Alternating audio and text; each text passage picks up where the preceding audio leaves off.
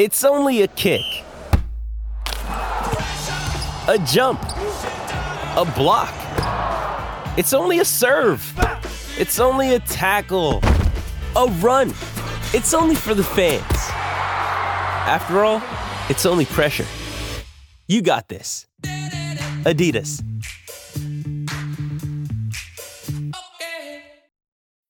When you need mealtime inspiration, it's worth shopping Kroger, where you'll find over 30,000 mouthwatering choices that excite your inner foodie. And no matter what tasty choice you make, you'll enjoy our everyday low prices, plus extra ways to save, like digital coupons worth over $600 each week. You can also save up to $1 off per gallon at the pump with fuel points. More savings and more inspiring flavors make shopping Kroger worth it every time. Kroger, fresh for everyone. Fuel restrictions apply.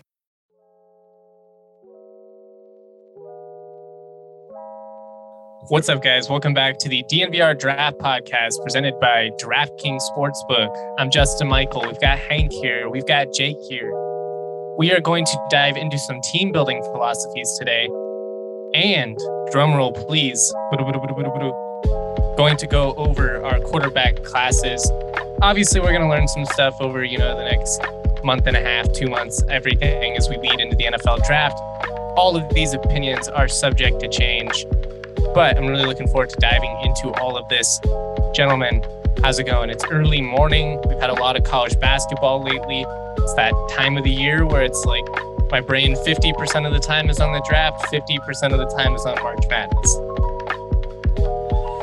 I'm sick of season for you guys. staying up late. Yep, it is. I just wanna, I wanna, I wanna be done with work at five. Doesn't that sound nice? Like you, you start working at nine, you get done at five, instead of like, okay, game's over at eleven, time to work for three hours. But Hank wants to be a house husband, is what he actually wants Yeah. to be. I feel like once you get- husband.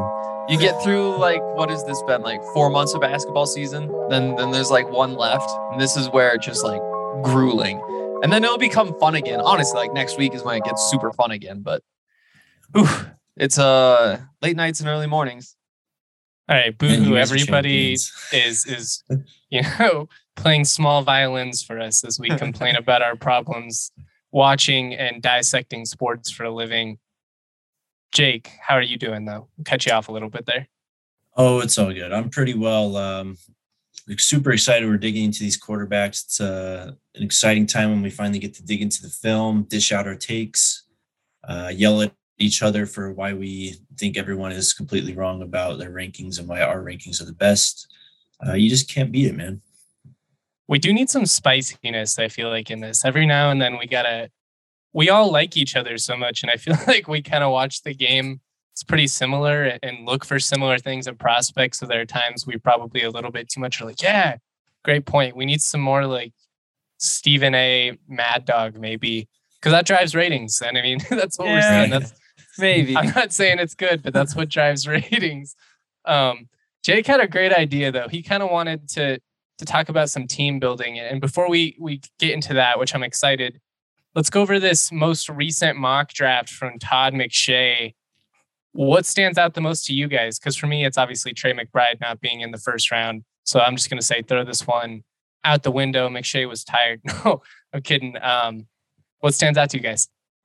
Um, I mean, I feel like the Senior Bowl got everybody kind of hyped up on the quarterbacks, and you know, I, so we know coming into the offseason that there's going to be those things that change. uh, Like the Senior Bowl comes, the combine comes, and everybody has these big bumps because they they did something great despite not being all that good at football for the 12 games we saw instead of the one.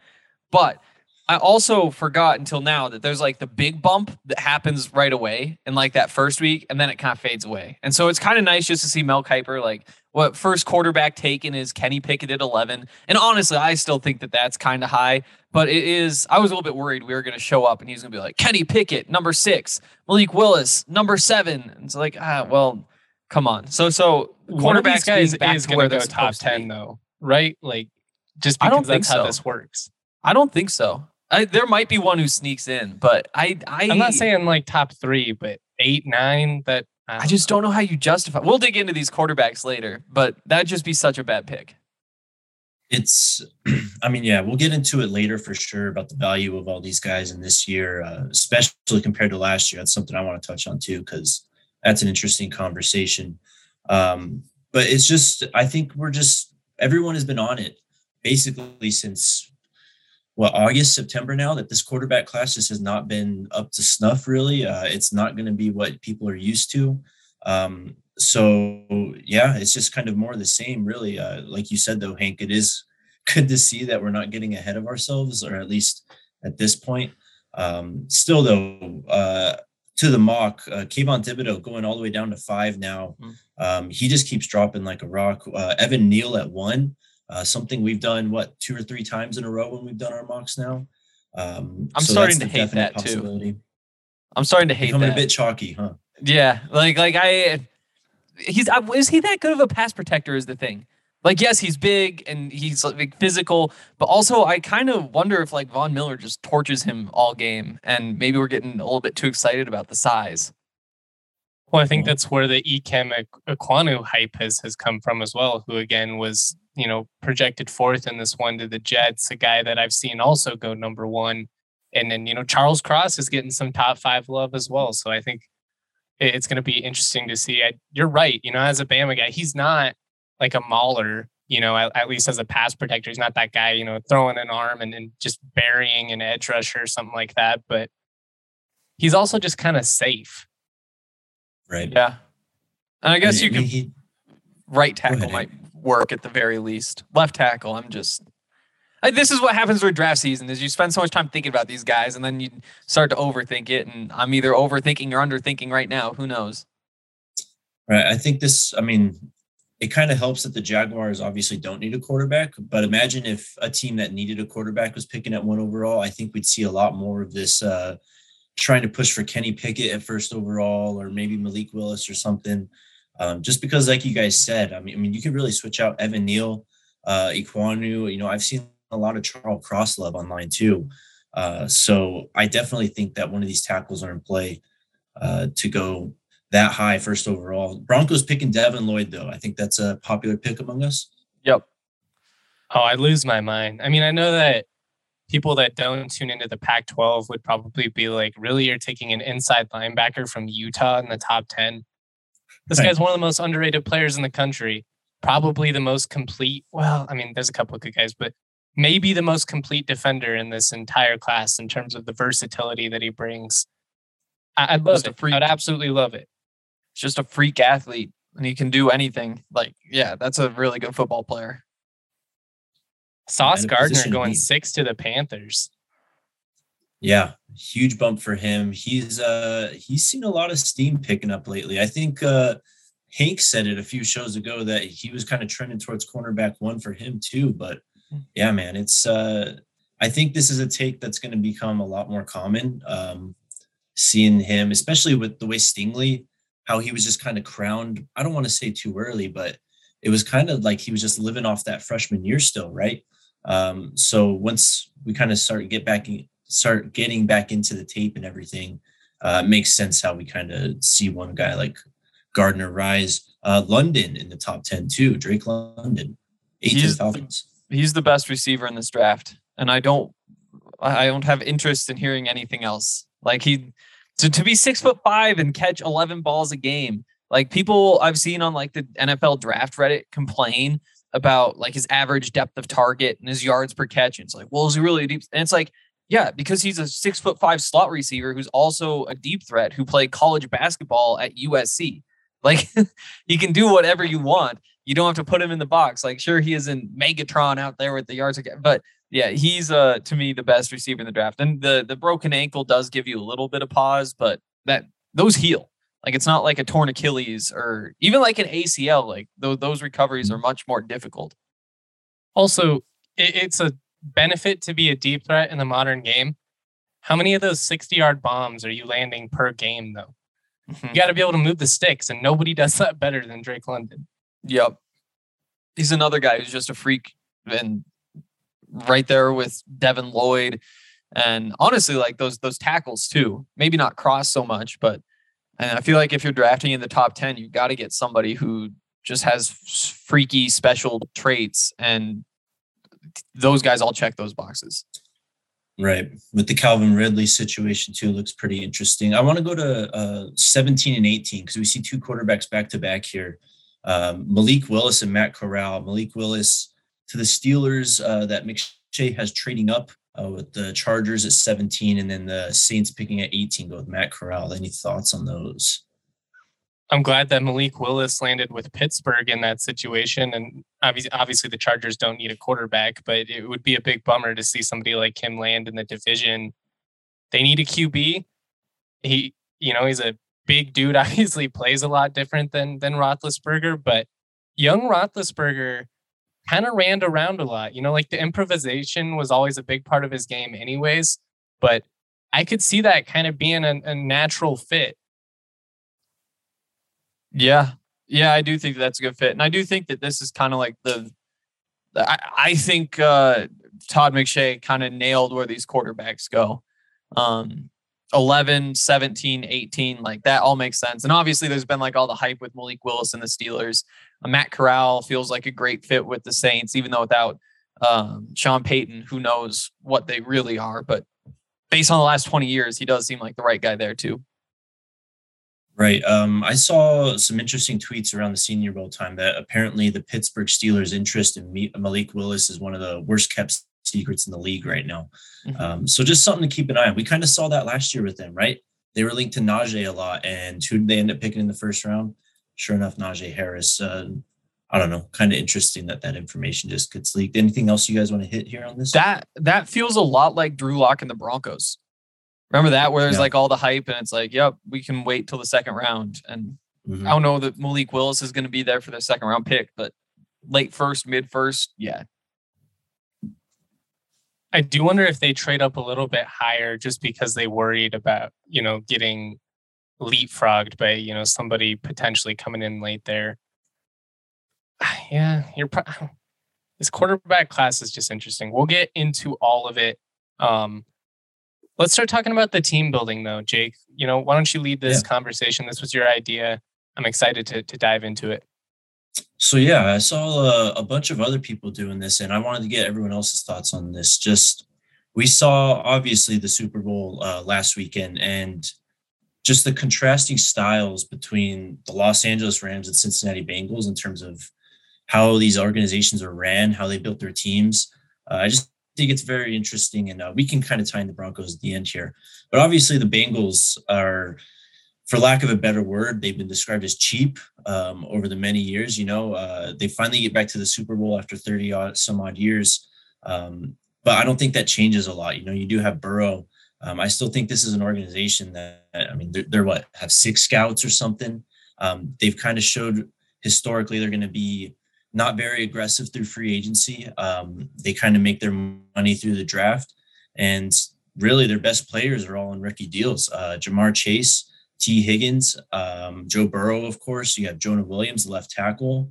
Um, you know, you have some young talent on defense. Sam Hubbard, uh, Trey Hendrickson was one of those free agents that came over. Uh, but your guy Logan Wilson, uh, Justin, it's just completely different when you look at the LA Rams, who acquire Odell Beckham from, who was essentially bought out basically by Cleveland, uh, Von Miller. Um, I don't need to go down the whole list, but just the contrasting styles and team building is interesting. I think it just makes the NFL. That's why it's my favorite sport, is because of how many different ways you can build a team and still get to the same destination as we saw uh, a couple weeks ago. Um, so there it is laid out. I don't know if someone wants to take that and kind of go with it. I think yeah. we're seeing a similar thing in the NBA, right? Like it's it's you know, um we're big Nuggets fans obviously out here and you know, it's it's the Lakers, you know, buying LeBron James, buying Anthony Davis versus Denver, you know, drafting Jamal Murray, drafting Nikola Jokic and it, I, I will say in football it's it's a little bit of a different situation just because of the roster size. Like bodies are a little bit more expendable. Guys are it's just a little bit different with the way that guys are moved. Um, I, I do wonder though, now that Cincinnati is in this window and they have a lot of guys that are on rookie deals, do we see them kind of shift and, and come somewhere in between and you know try and land some of these high priority free agents? I understand that you know Cincinnati, it's not Los Angeles. You're not going to recruit you know, players that are based on the city, the nightlife, the culture, anything like that.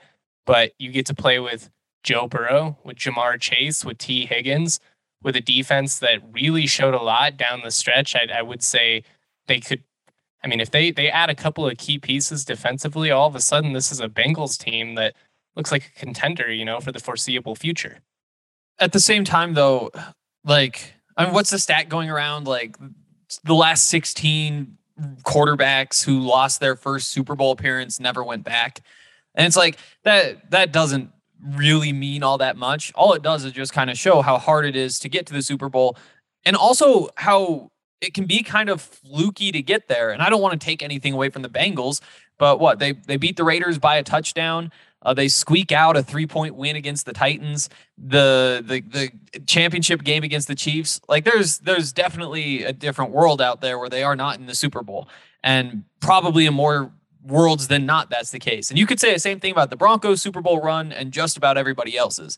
But that's just the nature of football. So I also think that if you're looking at any individual team and saying like, okay, this is how you do it. I mean, what what about the way the Chiefs did it? I mean, the Bills look good too. The Titans, the Titans, I feel like they could have gone on the same run if things had just broken a little bit differently in that game. So I wouldn't get too ahead of myself in looking at the Bengals um, but it is also true that a lot of teams that have been successful in, in, making playoff runs have had quarterbacks on rookie deals because you just save so much money and it allows you to spend in other places. I mean, you just, I don't know exactly how it works, but they had $6 million or something left over in cap space. If you had to be giving Joe Burrow the 35 or 40 million dollars a year that he's worth, you lose a few of your very best players. And so there's definitely something to that. And maybe you do pull more away from the Rams and just say, like, you trade for all these people, you'll get a Super Bowl run out of it, or at least like a deep playoff run out of it. You're also kind of. You're making Jake's point again, though, right? Like, there's so many different approaches, and that's the for beauty sure. of this. Yeah, for sure. But like, they they have like a third round pick this year, like third, fifth, sixth, seventh, seventh, something like that. The next year's first is gone. Like it's not like that's sustainable. Like you're not going to build success over time doing it that way because they have a whole bunch of free agents that they need to sign and they don't have the money to do it. Like they're about to lose Von Miller. They're probably going to lose Odell Beckham and a bunch of these guys without a good way to replace them. If you're in that situation, like if the Broncos go get Aaron Rodgers, yeah, then why not build and see if you can make a run, but I don't know. Something in between is I guess probably the answer. Right. Um, a couple more interesting notes. You kind of hit on the first one there, but Joe Burrow being on his rookie deal still, obviously that's that's the easiest way to win in the NFL right now, just because you're not carrying that bloated cap hit. Um, and Joe Burrow was his second year, so there's still three more years of this possible for the Bengals where they can kind of keep this rolling.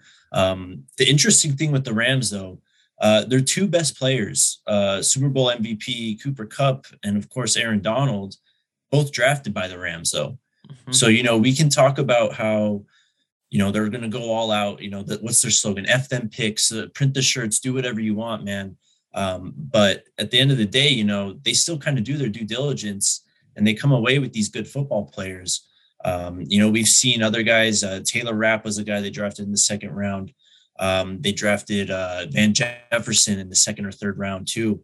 Um, so you know, they're still kind of hitting on these later players they're just not picking at the very top of the draft. Like you said, though, Hank, I don't know if that's sustainable. Um, it'll be very interesting to see, like five years down the road, what exactly the landscape of the NFL looks like, of course. But if this team is even close to contention at this point, you know, you already heard the rumors of McVay kind of walking away. Is it kind of tied to this team's situation where, you know, uh, Stafford's not a young quarterback? He's kind of up there. Maybe he retires and it's just like, well, screw it. They're in cap hell. Like maybe that's the time that McVay finally leaves. Who knows? I'm just kind of speculating here, though. Yeah, and I think it's that TV money more than anything. But I, I get where you're coming from. Right. They don't lose like a whole lot. I just pulled it up. Like obviously they lose Von Miller, they lose Odell Beckham, Sony Michel, um, Austin Corbett. I think Joseph Noteboom started some games for him. Um, Ogbonnia, Okoronkwo, Troy Reeder, those sorts of guys. But they're also already $14 million over the cap next year. And I guess they don't have to spend too much on the draft class, but there are other changes that need to come. And it's not going to get any better after that. So it maybe they think like if you have Matt Stafford and Aaron Donald, you'll always have a chance. And so you just go get one if you can do it and see if you can pull a second out of your hat somehow. But yeah, we'll, we'll see. We'll see. Yeah. Um, very interesting conversation. Any final thoughts on that, Justin? Quick question on Von Miller, just because we brought him up. What do you see his market being this offseason, especially after how dominant he was in the playoffs? Man. So go ahead, Hank. It's tough because obviously only contenders are going to be interested. Like he's got one or two years left. He's probably going to sign like a one year deal. Um, and contenders probably don't have as much cap space. And so they can't throw out those massive contracts. And the teams that do have the cap space probably aren't all that interested in him. And I think that you just look at that base level production. I mean, it was more than a sack per game when he was with the Rams. He led the entire league in tackles for loss when he was with the Rams. Um, you see that and say, like, yeah, he should still be getting that $22 million a year. But because he is so much older now, I think that the lack of teams that probably have interest for him, plus the fact that like he, he could get an injury, or I guess his performance could drop off for other reasons. I would guess that he probably winds up. not up playing like, with Aaron Donald, maybe. Yeah, probably like 10, 12, 10, 12 million on a one year deal. Maybe you could get him on like two years, 19 million or something like that. It's going to be very interesting, especially if the if Von and the Broncos start talking again, Hmm. and if there's any mention of a reunion. You know, uh, I think we all know how much Von loves Denver and how he loves the organization. Um, but you know, once you kind of start getting into contract talks, um, it's easy to kind of just feel disrespected in his shoes. You know, maybe he de- feels that he kind of deserves that 20 million a year still. Um, I'm, I don't think he'll get that. I just, like you said, Hank, with his age, uh, the production has kind of gone down a bit, but he still is Von Miller. I think he's someone that can be a pretty important piece. Uh, I kind of think of um, Calais Campbell, how he went to the Ravens. Um, a figure like that, you know, where he's more so of a leadership role and his presence is kind of worth more than anything that he does on the field. Um, but it's going to be a very interesting situation, I think, especially if the Broncos are in play. He also How did would you just feel about two two sacks years, in the twenty Super Bowl, five though. million? Two years, 25 is, I don't know. I mean, that's not bad for the Broncos, you're saying, or for just like For Denver. market? Look, you're maybe overpaying slightly, but you're bringing a hometown hero back. He finishes his career as a Bronco. I think he can still be productive. I know it, it wasn't all there early in the season, but none of these guys were like really making plays in the front seven for Denver for most of the year. So, you know, I'm not going to hold that against him. I would definitely Yeah. do it. I Yeah, you really got to think about it. especially with all these picks. Like, so what? You lose Mhm. Josey Jewell and Alexander Johnson and Kenny Young. Like, guess what? You still have Baron Browning there who looked good. You still have that other guy who showed up late and looked good. Draft a linebacker, and all of a sudden it's like, sure, whatever. That's the other thing. Like, we're talking about the the Rams strategy. Like, I don't look at the Broncos as a team that needs to have as many draft picks as they have. Like, it do- doesn't hurt. You can always add more young pieces, but it's like, like we're having all these conversations in the Madden League chat about tight end, where it's like, why'd you draft a tight end in the third round? Like you already have Noah Fant and Albert O. And it's like, yeah, but Noah Fant really hasn't done all that much. To be fair, what Travis Kelce and Dar- yeah, Darren Waller, neither of them had a catch at his age. Like, so he that's kind of the downside of drafting a young tight end is they have to physically mature and that sort of stuff. But like, what else are you gonna do? You need that position to be better. Why not just trade for somebody? Why not add a, a stud linebacker or a stud defensive lineman or a stud safety to go with Justin Simmons? Because like, what else are you gonna do? Turn the third cornerback spot into a competition between Essang Bassey and Michael Ojemudia and whatever other rookie and whoever else. Like, you, you you're pretty set at young talent right now.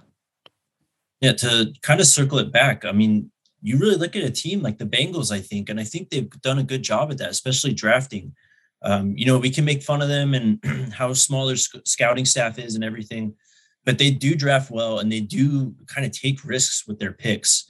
Um, you know, they go after these guys, uh, Joe Mixon, um, that have been in trouble. Um, they sign these guys, Eli Apple, who don't really have reputations of being uh, the best players and or teammates. You know what I mean? um, but they still kind of bring it all in. And for some reason, it just works there. Um, but yeah, like drafting, not drafting a player because of need, just because you already have them, I don't think is a good way to go about it. Um, and you know, look at the Bengals again. Last year, you, you saw Tee Higgins really go off as a rookie, and they still added Ja'Marr Chase. Um, you know, just adding strength on strength, just making the football team better. I think that's what it all comes down to. And you look at the Broncos, where it's like they have like Graham Glasgow and Lloyd Cushenberry and Muti and uh, uh, Meinerz, all these guys, these interior offensive linemen, Risner. And it's like, well, that group's still kind of underperformed. Maybe throw another third round pick in there and, and see if that guy competes, and maybe that's the one that really pops. And it's like, or you trade Dalton Risner or Muti or one of those guys with a second round pick and go get one of the best inside linemen in the league. Like, are, are we kind of just at that point instead of throwing more and more 21 year olds in there and being like, oh, maybe this is the 21 year old who will do it. And, and then you have to trust the coaches to figure out who actually is going to figure it out. Like to, to watch camp and be like, okay, this is the guy who should be on the field. And, and this is the guy who maybe he's not so good right now, but you put him on the field and by the end of the season, he's like, it just makes things so much harder. And I do think that there's something to be learned from the Rams approach. All right, let's get into these quarterbacks. Unless you guys have anything else you want to say on this. Um, no, that was a good conversation. That was good. I enjoyed it. Hoops fans, the latest offer from DraftKings Sportsbook, an official sports betting partner of the NBA, is too good to pass up. I'm talking between the legs, 360 windmill good. New customers can bet $1 on any team, get 150 in free bets if they win. It's that simple. DraftKings Sportsbook customers can also bet on the NBA with the same game parlay. Combine multiple bets from the same game for a bigger payout. The more legs you add, the more money you can win. DraftKings is safe, it's secure, it's reliable. Best of all, deposit and withdraw your cash whenever you need. Maybe, you know, you you messed up on Valentine's Day, you just hit a big bet, you know, deposit it, go get some flowers, you know, get back in the good graces. Download the DraftKings Sportsbook app now. Use the promo code DNVR. Bet $1 on any team. Get 150 in free bets if they win. That promo code DNVR at DraftKings Sportsbook, an official sports betting partner of the NBA. Must be 21 or older, Colorado only. New customers only. Minimum $5 deposit. Restrictions do apply. See DraftKings.com slash sportsbook for details. And if you have a gambling problem, call 1 800 522 4700. Ooh, also, I wasn't prepared. What am I talking about, Justin? Oh my goodness. Boo this man, people. All right. I was getting ready to you... bash Kenny Pickett. Shout out our friends over at Ranch Rider, the first mm. company to can the iconic Texas ranch water. Have I stalled enough for you to get going? Oh, absolutely. Yeah. So ranch water, I had to Google this actually. Actually, there's like, uh, you know, Topo Chico. Yeah. Yeah, so I'd always kind of wondered what that was. Like you, you see it and you know, like they have the fancy font or whatever. Well, apparently you mix that with tequila, and that's what ranch water is, is my understanding. Maybe there's like some lime juice or something in there too. Um, but the reason I was looking that up was because I tried the uh, ranch water from Ranch Rider. I was like, wow, this is really, really good. What's in it? Maybe I should make it. And then I obviously didn't do that because I don't know how to do those sorts of things. But I did decide that I need to be drinking a lot more of that ranch water. Uh, you guys know that I really like tequila, and that's uh, Allie's fault because basically when I got down here, all we did was drink tequila for a very long time. But uh, this is probably my favorite way to do it. Um, just because like it's it's a tough drink to mix in. There's like margaritas. There's basically like nothing else. Um, but yeah, I mean that one's my favorite. There's all sorts of different uh, options. They have like they got vodka, vodka based drinks. Oh yeah, they got all sorts of different stuff. They don't add any sugars or preservatives or any of that sort of stuff. And uh, they've become one of the top 10 fastest selling alcohol brands in the country. We at DNVR have really started to like them. And uh, you can pick your own up by visiting ranchriderspirits.com to find a location near you. Okay, two things. First of all, I'm booing you again for for being unprepared for the read. But second, yep.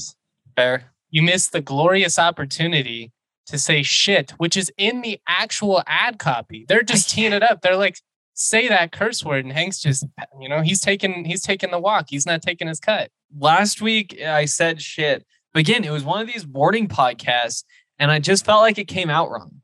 Like I just it doesn't feel right. Like that is not my vibe at 10 in the morning, you know? Like like if this That's was fair. four You're o'clock and I've been like too, Hank. doing stuff, I've like been to the gym, I probably had like some pizza for lunch or something. It's like, yeah, shit. But like when I said shit last week, it just didn't sound believable. I think what Hank is saying is it's not good to force a shit. Ah, that's exactly it, Jake. That's exactly it.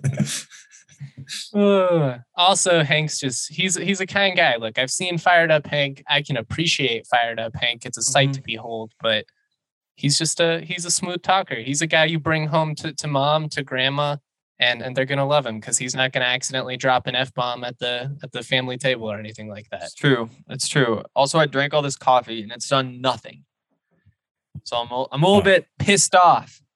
You think of Oh, that? sounds like uh, we may need to talk about uh, some quarterbacks in this class then, because I felt the same way watching these guys. They're all so bad. They're all so bad.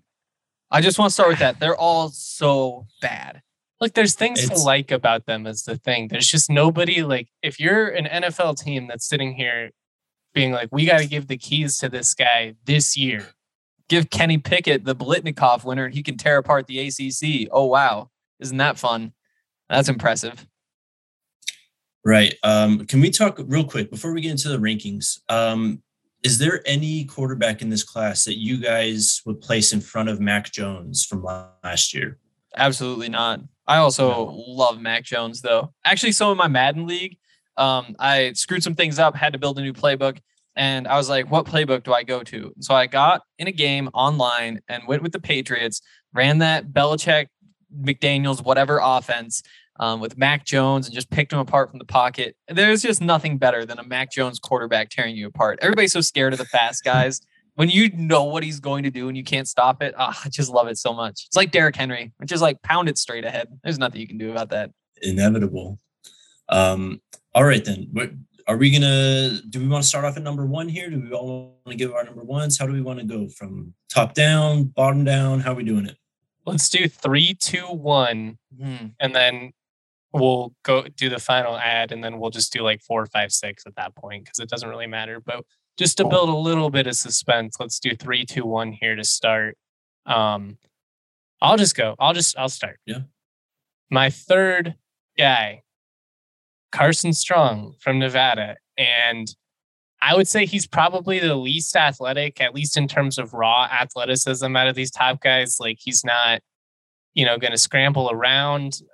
Did display, you know, better mobility at the Senior Bowl, which I think is big for him. And I also think that he gets ripped pretty hard, but his offensive lines weren't great. And his ability to climb in the pocket is a little bit underrated. He's got some, you know, this is hyperbole, but, you know, Brady-esque qualities. That was obviously the thing that that made him so phenomenal along with his you know arm and decision making was just the ability to to be elusive and, and step around guys and somehow not get sacked when it seems like he's dead to rights insane deep ball absurd zip um coming off of a knee injury though that that definitely makes me nervous.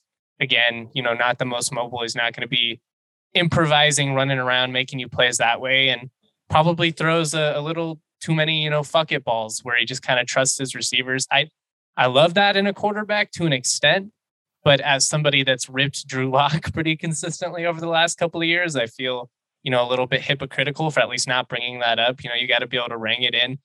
That said, man, he can he can drop a dime in a bucket from 60 yards out, and I think his arm talent probably gives him the highest ceiling. He's not NFL ready now, but what he could be under the right coaching is is potentially special. Right, do Yeah. we wanna- Do we want to talk about just get our Carson Strong thoughts out?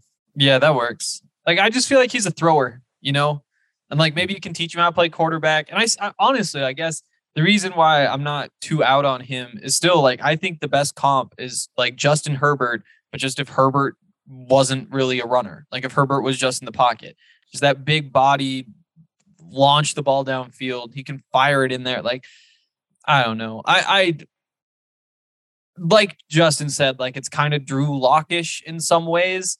And to me, like if you're the Broncos, honestly, if you're to me, eh, to me, if you're the Broncos, you don't even need upside at this point. Like none of these quarterbacks, if you're banking on them to be like the entire future of the franchise, like good luck with that. Like what you want is somebody who can go beat out Drew Lock, and I think that that you know like a Sam Howell or something might give you a better chance of just saying, you know what, here's somebody who can play football at this level. Kenny Pickett can go play football at this level, whereas Carson Strong, it's just it's just raw. It's just very raw, and like those deep balls, that sort of stuff, they look good.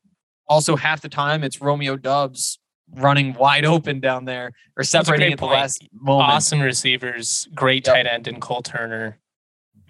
And then you look at what he does. It, it's just like the closer to the line of scrimmage you get, the the the worse the stats get, the less impressive it gets. Um, and because of that, like I just have concerns about how that translates. And I also think under center either. I mean, you're coming out of the air raid, true. obviously, which sometimes you get Patrick Mahomes, but more oftentimes than not, it, it does not translate. Yep. And I think that if you like if you want to throw a bunch of deep balls and do that sort of stuff, I think I probably like that better than last year's offense. Like if they just want to lean into that and say like, okay, Courtland Sutton, Tim Patrick, Jerry Jeudy, KJ Hamler, Albert O, Noah Fant, like we're going downfield and maybe this turns into like a Jameis Winston 30 and 30 season. But I also think if you had that Jameis Winston season, you take that Jameis Winston, put him on the Broncos last year, you're probably a playoff team. Like then I think that leaning that direction might make a little bit more sense. So there's my he's thoughts. he's an interesting guy. Um I agree with a lot of what both you said. I mean, he's it's either him or Malik Willis for strongest arm in the class. Um, and I don't think that whoever's second is that far off from whoever's first. Uh, Carson Strong, the thing that I just can't get over, man, is that when he faces pressure and the play, the initial read breaks down, he kind of just offers you nothing from that point. Um, he's, as we mentioned, not very mobile at all. Um, can be sort of a statue. Um, and it's just you really see it kind of coming sometimes when you're watching the film. Uh, they're kind of stacking the box, and he has a tendency to maybe get locked on a first read too much, not too often, no. Um, but there was times I saw where it would happen where he'd just be staring at one guy. Um, all of a sudden, two, three guys are in his face. And like Justin said, he can step up. He can definitely evade the rush for sure.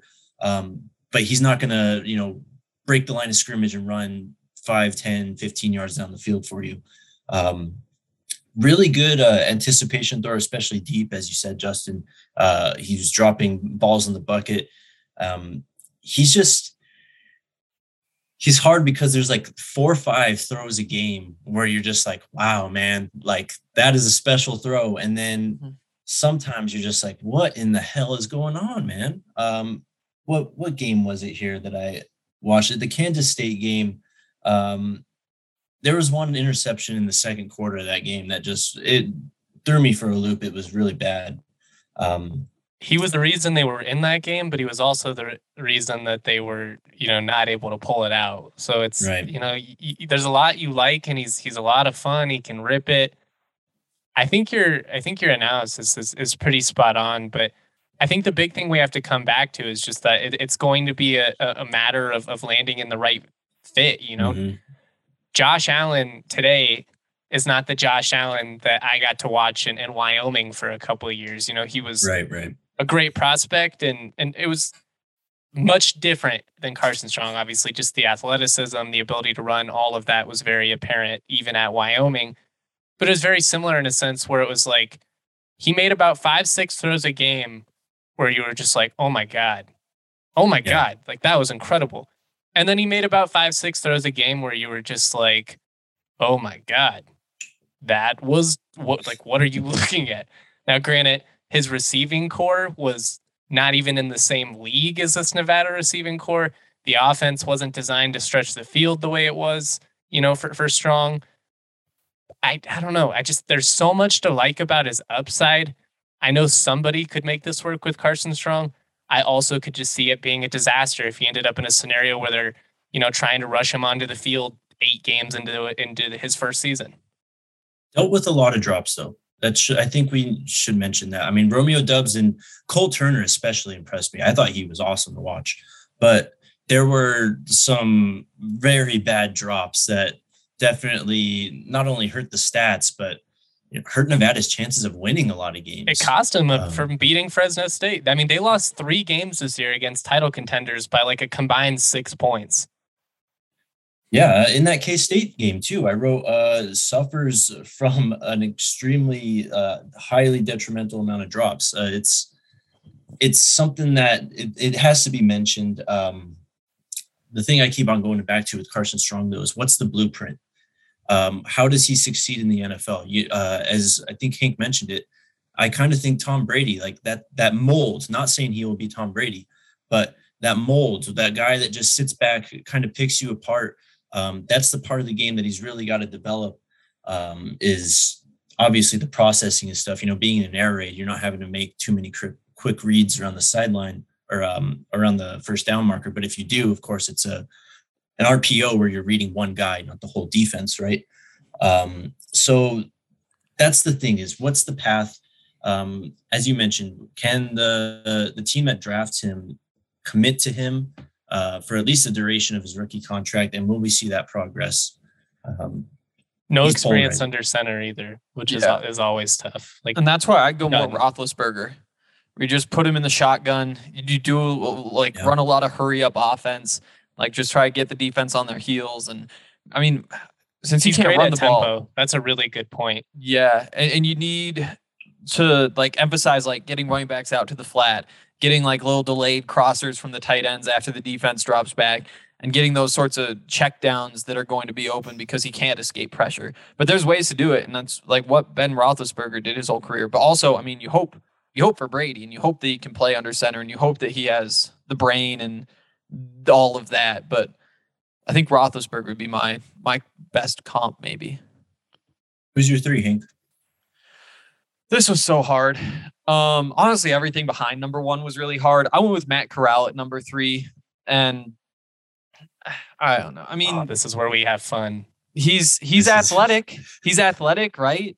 He uh honestly, I think there might be a lot of Teddy Bridgewater in in him too. I I I, I think that like while the the arm strength can be there, I also think that when you look at like a Carson Strong, it's really easy arm strength. It's like effortless arm strength. It does it Right. does seem like with Matt Corral, he's really putting his body into it when when he's throwing the ball. Also, I mean, he's really struggled to get the ball to the sidelines. I mean, he he's really separated himself from this class and basically his inability to to get the ball to the sidelines, and that's probably a function of arm strength. That's also a function of the way that offense there works. Um, but again, you really like how efficient he is in the middle of the field, and that's what the the Ole Miss offense is all about. Um, and I think that uh, the the reason the reason I put him up this high was because I thought that maybe he could step in and be successful. You, you run some RPOs, you see if you can just take advantage of the middle of the field, and and he has the athleticism that I think helps him early on. And in a quarterback battle with Drew Lock, I think that there's a good chance that he earns the job. Um, So are these rankings for you based on Broncos. fit specifically? Okay. So Oh, see, mine were more just like general. Like I don't think Carson Strong right now can step in and, and successfully start for any team in the NFL. Mhm. I, I agree with you because of Matt Corral and the R, you know, the ability to you could do some RPO stuff, get him in play action. He's great at throwing on the run. I will say the arm strength definitely goes down when he throws on the run. I, I like the way Willis throws better on the move. I like the way Howell throws better on the move that than Corral does. And and you do see that effort, you having to throw the ball, but you put him in the right system. You lean on the athleticism, let him run for 700 yards. Like he could probably be a fairly competent rookie quarterback. What's his ceiling though? Because to me, he feels like a less accurate Jalen Hurts. Like the deep ball isn't there, down the sidelines basically non-existent. I love his attitude. He was a really fun college football player, but so is Jalen Hurts, and I don't know if he's ever going to win a Super Bowl. Yeah, like when I see him, like I I try to see him as Aaron Rodgers, but he's not he's not close to that. Like like that's what you want, that like kind of gambler type who's who's rolling out of the pocket. And obviously that's not exactly what he was supposed to do at Ole Miss, but but he gets out there on the run, he he uncorks the long balls. But I mean, he's not a very big guy. And honestly, overall, that's probably my biggest complaint with this quarterback class. And that's why Carson Strong, I think, is worth some thought. And I, I know Broncos fans want to stop hearing about height, but it's like, how often do you see these six foot one quarterbacks work out? And that's Matt Corral, that's Malik Willis, that's Sam Howell. Like all these guys, like, what do you want? Baker Mayfield out of them?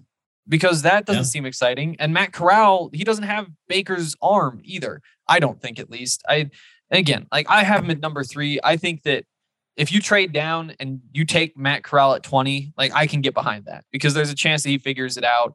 But that that path from being small and not being able to see the field the way that other quarterbacks can when they can just look over the lineman that makes things really tough and it's especially tough in, in pro football so i i don't even know what the upside is i think it's just hard to to get a comp because there haven't been a lot of six one quarterbacks who you, you want to be comparing the first round draft pick to the benefit is the ability to run around obviously just mm-hmm. it, you know it increases the margin for error that you get to work with. So I, I agree with you guys. I don't know. I, I have them at five actually. I I yeah.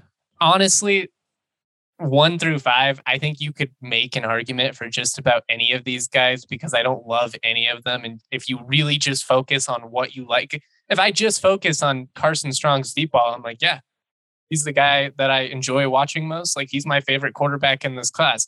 If I just focus on Sam Howell running around and, and you know, being able to throw on play action and stretch the field, then yeah, I, I like him a lot too. But I don't know. Corral's ceiling just doesn't feel very high to me. I feel like we've probably seen the best of what he does. And again, Broncos fans would probably take Baker Mayfield after the quarterback play that they've gotten over the last half decade. But if we're talking about really giving him the keys to the car, you know, and investing your future and, and him running the offense, I feel like Teddy Bridgewater, you know, 2021 is is probably the best at what you're hoping for, and you know you can win some games that way, but just, it's not very enticing. You're just hoping to, to be able to spend a second round draft pick instead of 20 million dollars. Right.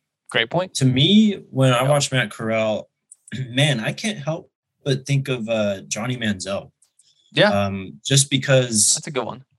His uh, like his mobility and like the way he runs the football and that like that edge he plays with, that Baker type edge, um, that competitiveness really shines through, especially when he's running the ball. Uh, you look at the Arkansas game. I think he had what two or three touchdowns on the ground, um, and he was when he was getting tackled, he was getting up and he was flexing. Man, he was you know letting them know that he was running for first downs constantly. Um, I his like high school tape it's, was insane. Just quick, real quick. I didn't mean to interrupt you there, but like he's one of those good. guys you know that was probably you know, drops back. They just got the kickoff. He gets like an 80 yard touchdown run because he's just better, better athlete than everyone else on the field. And he's flexing on the other team's sideline and leading right. the marching band on the sideline. And, and you love it. But is it going to translate? Yeah, he definitely, uh, in another timeline, he's the quarterback at Blue Mountain State, right? Oh, totally. Um, Fits right in. Uh, I like his arm. It's a it's a good arm. I think. I think I can't remember which one of you said, but he does kind of have to really lean and step into throws when he wants to put power on it. Um, but he can kind of drive the ball. Um, he's obviously at his best in the RPO game. Um, he's quick twitch, makes decisions in that game. Um, the mental processing outside of that, though, uh, leaves a lot to be desired for me. Um, I honestly don't really like how he sees the field. Um, I like that he's willing to put the ball in play. He's willing to try these tight window throws. He's willing to go for the big play. Um, but man, there are some times where he just misses guys. He opts for a deeper route when there's a wide open guy under. Um, there's sometimes where he'll just force it. Um, the ball placement is there, but again, man, a lot of drops uh, for Matt Corral too. It, it, I think a lot of these quarterbacks have a lot of drops. It's pretty painful to watch. Um, I just for the Broncos, I'm not a big fan of it. Not right now. I don't think that if you pick Matt Corral, you've obviously got to build around him for the near future, with meaning that RPO style offense. You gotta you gotta have it be quick for him. You can't let him just sit back there and try and pick apart a defense. I don't think it's going to work too well. Um, for that reason, I don't think that he's a good fit for the Broncos at this point. Um, I'm with you, Justin. I have him at number five also. Okay. Yeah, and I think that I don't know. I I like the way that Nathaniel Hackett approaches this. And I like the idea of him like developing a young quarterback just because, you know, like he hires the coach for the coaches to teach them how to teach. Like, who knows if that'll work, but it definitely sounds good. And I think that when you look at these RPO offenses, you can make them more complex. You know, you can, you look at like what Minnesota does, where there's like multiple routes and those reads. And I think that taking some of those quick reads and just adding a second step and kind of removing the RPO part of it, I think that there's a way to do that and try to teach him in the same way that he's been learning. But I totally get why he'd be number five. And uh, honestly, three, four, five for me were really, really close. And the reason I gave him three was just for that whole like gamer thing. Um, mm-hmm. just like when push comes to shove, I want him out there and we'll see what we get. I also like the Johnny Manziel thing. And also Johnny Manziel, 22nd pick. Right. Feels feels feels about right to me. I mean, if you, you can get Johnny Manziel, you you do root for Corral. He's fun to watch, but it, uh, to my point, I think he's like Johnny Manziel, but without like the huge inflated ego, right? Which is yeah. something that definitely sounds appealing, and also um, a little bit um, taller. True, not a lot, but um, and a lot more yeah. sober. exactly. So you're taking on a lot less risk with him. Um, man, if Johnny's a first round pick, then why not Matt Corral? You know. Mm-hmm. And what the, the McShay mock they had 11, 17, 18, 32. Again, I think that that fits pretty perfectly with these quarterbacks. And is he 32? I, I bet he's probably right around there putting you on the spot of all the teams that we've talked about, you know, the Washington, New Orleans, the teams that could be in the market for a quarterback, who feels like the best chance for Matt Corral to succeed to you? And it, is it New Orleans, you know, a, a mm-hmm. team that was able to bring the mm-hmm. best out of a smaller quarterback? Much different play, but just kind of going back to that point. Yeah. Um, I, that's a good, go ahead, Hank. I would be all in on New Orleans if they still had Sean Payton. I think it'd be an easy answer mm-hmm. if they had Sean Payton. Without him, I struggle. I, I wonder, like, if the Eagles decide that they want to take a quarterback I think that a lot of what they do with Jalen Hurts, you could it, it, would be a small change, and that's why I would like that fit. Um, but I don't know. What do you think, Jake? Yeah, it's. I think ideally, like you mentioned, with that Sean Payton offense, that's the ideal fit for Matt Corral because I would have trusted Sean Payton to really build that RPO offense and actually make it something uh, that is not so easy to defend to defend like it is in the college game. Um, who else? Washington. Uh, what are the other teams here that we're looking at? It's tough. I mean, like if the 49ers hadn't taken Trey Lance last year, I would love that right. fit. Mm-hmm. Maybe a little mentally intensive, but you could dumb it down for him early on. Yeah, um, I do like that Philadelphia point. That's a that's a go. I think Justin compared him to Justin Hurt, uh, Justin Hurts, uh, Jalen Hurts too. Um, so yeah, man, it's a tough. It'll be very interesting to see wherever Matt Corral goes one if he starts right away and then two exactly what the offense looks like. So yeah good question. Also um, maybe the broncos. Like when we're talking about those teams there weren't some many easy answers. You could see how that like outside zone and, and work off of it see if you can throw some right. deep shots because it kind of limits the number of mentally intensive plays when you're just chucking it deep or running it outside which seems to be the the basic game plan. You have to bring back gordon right? If you because then you're just leaning on a strong running game between Gordon and Williams. You try and design off the play action off of that, but the thing is, you just you have these big receivers and Patrick and Sutton that are just they're there to stretch the field. Like we saw it when Drew Lock was on, and you made that point. You know, maybe Denver just does a little bit more of that. We did see a little bit more of that when Drew Lock was in the game. Some of that was bad, some of it was good, and ends up being you know 40 yard touchdowns down the field because he just trusted his receivers to make the play and had the arm strength to get it there in a way that Teddy didn't. But and I don't know, it just feels like if you go to this type of system, you're wasting the upside of, of having this just potentially elite receiving corps. And I mean, KJ Hamler, when when he was healthy at the beginning of the year, he was the best deep threat of all of them. He was getting wide open. So mm-hmm. yeah, it does feel like you probably do need to be pushing the ball downfield if this passing game is going to work. Why would why are we running digs and slants and stuff? Like I get a little bit of it, but my goodness, let the ball fly. Mm-hmm. Who's three right, for you, um, Jake? Yeah, I've got Malik Willis at number three. um, I think my big hangup with Malik Willis is that when he plays at his best, it's off schedule. It's outside of the framework of the offense. Um, that's really kind of when he puts on the cape and starts to take over. Uh, when I go back to the game against Ole Miss, you know, that's probably the best competition he played all year. Um, you know, he did have some. The schedule wasn't a cupcake schedule for Liberty, but uh, that Ole Miss game was probably the best competition he faced. Uh, he did kind of play hero ball in that game, um, but he obviously he's a dual threat with the strong arm. Um, and I've said it before, man. I just I really wish if he's gonna play this way and he's gonna run the ball, he's got to slide more. He's got to get out of bounds. Um, you look at how Russell Wilson runs the football, how Lamar runs the football.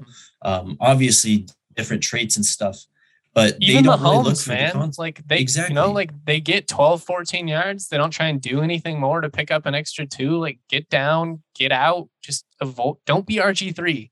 Only, exactly. only Josh Allen gets away with that, and he only does it in the third on third downs and playoffs and you can only right. get away with it for so long, even when you're Josh Allen, and that's just a yeah. fucking tank. Six so five two forty or whatever. Yeah, exactly. And that's the thing is like I feel like in his head he sees himself as like a Cam Newton, Josh Allen type, where it's like he's, he's gonna go big. out there, yeah, and you'll see him put his shoulder down and try and like drive piles and stuff, and it's like, dude, like, you know, all it takes is one defender falling on you one wrong way, and then like you said, Justin, RG three, which would be. Very unfortunate to see because I do think that once in the pros, he's something that you can work with. Um, the the quick game and the processing isn't quite there yet, so it's gonna need you're gonna need some time to figure all that out. You're gonna probably need to be a little gimmicky um, if he starts as a rookie, um, but that's part of the appeal, right? You get this guy and you can kind of build this offense uh, in the vein of the Ravens. Um, you know, just kind of feature him as a runner, of course, um, but you know, do a lot of fun things with reads and motions and stuff like that. And you could really, even if Malik Willis isn't operating mentally at a high level for an NFL quarterback yet, um, you can still be very successful for him early on. Um, as I said, off schedule Willis though is when he's at his best. So you don't really want to put too many shackles on him within the offense too, because you do want him running around making plays, trying to extend plays, throwing on the run and stuff.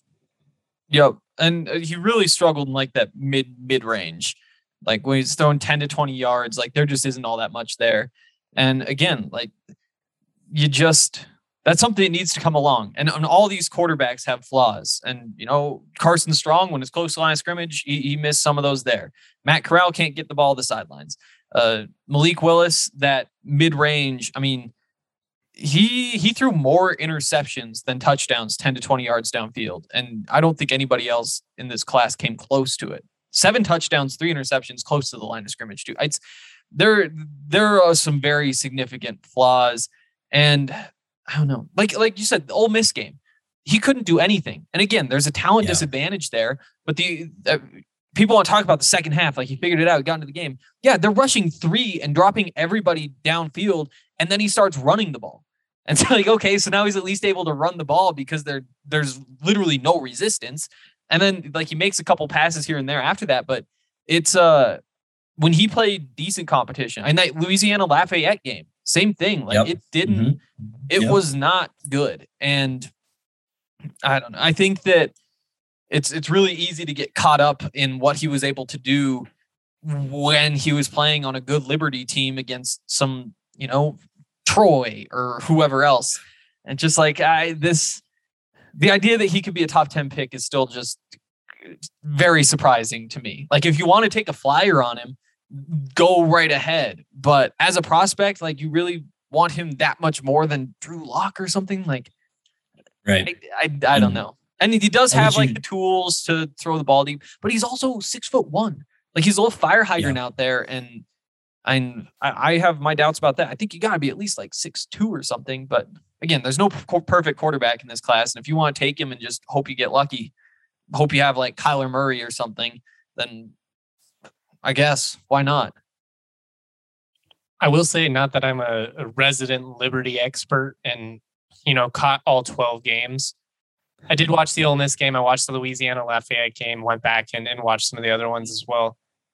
That they they didn't do anything to maximize his his skills. Yeah. Like the the Yeah. scheming was it was ridiculous, man. I was I was just watching it and all I could think was if Lane Kiffin had Malik Willis, like the amount of creativity, the things that they would have done to put him in a position to to to optimize that athleticism. I just I didn't understand it. They they were trying to put him in a box and having him kind of like stand back there and like make reads at times, and I- I just I, I didn't understand it. For he's my QB four, um, but I would say he's probably my favorite to watch just in terms of like that guy's the most right. fun. I love his swagger, like uh, uh, along with Corral, just a dude that made college football more fun this year. Yeah, Yeah, definitely. And like there's the chance he figures it out, but like you really just got to lean into what Malik Willis is. And that means you're running read options and RPOs and you're spending a lot of time in the pistol and you're you're either letting him run the ball or chuck it deep. You're not trying to ask him to to run like these I mean just NFL route concepts. Like crossers with mm-hmm. a little dig in behind because I don't think that he can hit those throws often enough to make it worth it. So yeah, And that's why he doesn't feel like a great fit in Denver, especially. All that said, he is my number two quarterback. Um, he, uh, I mean, he has he has at least some of those traits, and that's that's more like again, Matt Corral. What does he turn into? I, I can't even tell you. Like at least with Malik Willis, it's like if he does figure out some of the mental things, then maybe he could be Kyler Murray. And I don't think he will, but the, at least at least he has something that you look at and you're like, yeah, that's a good thing that you do. And he has two of them with the arm and and the legs. Right. Two things real quick. One, I thank you for bringing up the offense, Justin, because that was something that it made watching him so difficult at times because it was like uh, like I mentioned earlier, it's like you're almost hoping for him to break out and like take the shackles off and then just let him be him at that point. That's because that's obviously when he shined. Um, and it's just man, this Hugh Freeze offense, it was I, I I felt the same way watching Ole Miss too. Just these heavy RPO offenses. It's I, I get that's the way football's moving and everything, but at a certain point too, it's like you kind of take the a lot of the mental aspect out of the game for the quarterbacks, and you make these reads so easy on them because they're reading one or two players as opposed to shit even half the field or what, Yeah, what let the him. You're, you're using stuff. half the field most of the time. You know, like exactly. spread it out. Let him run around a little bit. Look downfield. He's got a cannon. Like I, Mm. it's good to do it to get him in rhythm, you know, and, and get it going, especially early. But like in that that game against Ole Miss, you know, against Louisiana Lafayette, you're at a superior talent deficit. Like you're at some point, you just kind of got to let your let best player go out there and, and try and do it. You know, Yeah, Uh, yeah. he's he's just I definitely see the upside with him and I don't know I, I do like the Kyler Murray comp. I think that's more accurate than Lamar Jackson just because Lamar like mobility wise is special. Nobody And- compares. Yeah, and his ability to throw over the middle. I mean, you can say that he's, you know, not the best passer, which of course he's not, but he can really, you know, hit some tight windows over the middle. And I saw you saw that at college with Lamar. And I just didn't really I don't want to see it say I didn't see the arm talent there with Malik Willis, but it was he wasn't as it's more uh, force. impressive. It, it's just like Corral. Like Lamar, when he throws over the middle, it doesn't look like he's you know straining using his entire body. And I feel like Mhm. that is the case. They have the zip, and, and obviously Willis has a much stronger arm than, than Corral does. But it just it it kind of looks like they're working a lot harder to, to make it happen. And he's just not like hitting receivers in stride. Like he's not him catch and run. Like the, the, the accuracy is not totally there. And again, like he's being coached up by Liberty's coaches. Like I don't necessarily put all these things on Malik Willis. Like somebody has to be Right. in there saying like, "Hey, dude, work your feet this way.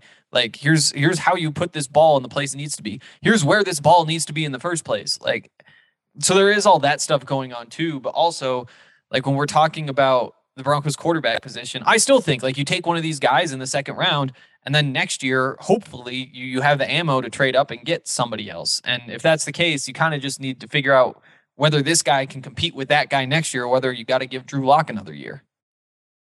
If he's The- the six only- three, he's probably my QB one. Definitely. Yeah. Oh, yeah. If he had a couple inches and if he had maybe 10, 15 at least pounds on him, then for sure. Um, I Hank to that point though, we see these teams kind of take when they do take these quarterbacks day two and stuff though. It's you saw it with the Broncos. They do kind of commit to them. So you can yeah. say, yeah, you can take a guy this year in round two or three. But if the if that happens this year, I think the Broncos, if they draft a quarterback at all this year, you're probably not seeing him go back to the well next year, which you don't see that very often, of course, with the Cardinals being the real rule breakers, I guess, with the Josh Rosen and mm-hmm. Kyler Murray thing. Um, and, you know, I do think that more teams need to be. I, I wish the Broncos admitted not the Drew Lock mistake, but just that he wasn't quite it at a certain point. Uh, sometimes it's better to just kind of re-roll the dice rather than trying to make the what you have that's not quite it try and work. Um, Trying to jam that square through the circle, you know? Exactly. Who wants to go next? Number two. Mine Before we uh okay. We we know Hanks. Before Jake, you give me yours, but let me talk about Ripple, which is a fast acting dissolvable, clinically proven to hit two times faster than the leading gummy. Ripple starts absorbing within 10 minutes, so you can depend on a consistent experience every time. With Ripple dissolvables, you can make anything inedible. It's flavorless, it's dissolvable, the Ripple Quick Stick is the most convenient way to get the fastest THC. Just pour it right on your tongue. Ripple products come in a variety of doses for whatever experience you're looking for.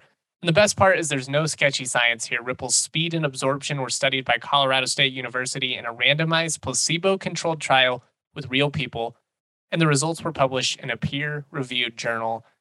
As a liberal arts guy, can't say I was uh, doing a whole lot of peer reviewed journal work when uh, I was at CSU. Fortunately, there are smarter people there, and that's what they were doing. They were looking out for you. Where can you find Ripple? At Colorado's premier dispensary, of course, Lightshade. They have 10, soon to be 11 locations starting March 1st in the Denver metro and Aurora area. They have something to offer for everyone from the casual consumer to the connoisseur. Lightshade has a premium selection of cannabis concentrates, top shelf flower edibles, tinctures, accessories, and more. What's awesome is you can order online. Just go to lightshade.com and use the code DNVR for 25% off any non sale item. Guys, that is a huge discount, especially, you know, if you're buying in bulk, you know, 25% of a $150 purchase. We're talking some serious coin saved. $30 as a as a dispensary participant, let's just say that. Mm-hmm. I'll tell you they uh, you don't get 25% off non-sale items very frequently. Go to lightshade.com, pick up at a location near you. I switched over, man. I was going I was going to the same place for like 4 years and Lightshade, they won me over. So hit it up, get 25% off with the code DNVR. I just pulled up these second round quarterbacks just because I was curious. But yeah, I mean, like looking through, I mean, last year's Kyle Trask. And mm. who knows what that means? They could take one. Year before that, it's Jalen Hurts and they committed. Year before that, Drew Lock and they committed. Year before that, there wasn't one. Year before that, there's DeShone Kizer. And then the Browns took Mayfield number one overall the next year. But when you have the number one overall pick, how do you not? Um, year before that is the Jets with Hackenberg. Um, they didn't take one the next year, but they were in a weird situation. None before that. Derek Carr, Jimmy Garoppolo before that. So yeah, they, you do see him commit more often than not. You'd have to go in with the plan being, unless this guy is really good, we we got to make a move. Right. It's yeah. It's. I mean, a couple of those situations are a little bit of outliers. Um, mm-hmm. The uh, like the Hackenberg one, that was just the Jets being the Jets, honestly. Yep. Um, Osweiler yeah, a couple years before that. Right. So and like Kyle Trask last year, like that's I feel like that was more kind of just like covering their ass a bit, you know, just in case if Brady got hurt or something, they had a guy that was at least got maybe, a young body you can throw out there, you know, like right. At least this guy's think, played in the SEC, big games, you know. Exactly. I don't think they're really building the future around Kyle Trask. Um, back to this year though, my number two guy is Sam Howell, um, my dude out of North Carolina. Uh, um, again, kind of like Corral in terms of mobility. Uh, I the first game I watched was the Notre Dame game, and he was running around a lot in that game. But then, man, I went back and looked at the stats. He was the second leading rusher among quarterbacks this year. He only finished 50 yards off Malik Willis. Um, yeah. He had some crazy games throughout the year. He had one, two, three, four, five 100 yard games as a rusher. Um, he had so many games over 15 carries, uh, multi touchdown games too. Go ahead. Sacks count as rushing yards in college too. Yeah. So Mhm. all those hundred yard games, that's subtracting out sacks. And Yeah. who knows? Maybe there's more out there too. Yeah, good point. Um, he's just he plays with that baller mindset. Um, he does kind of look like Baker on the field, especially when he throws deep. He's an easy thrower like that. Um, I think that's his best uh, area of the field in terms of throwing the ball. Hank, you could kind of confirm that if you want. Um, was throwing deep. For the Um, I just part. thought he was on timing wise. I just thought that that was when he was at his best. He's quick in the RPO game.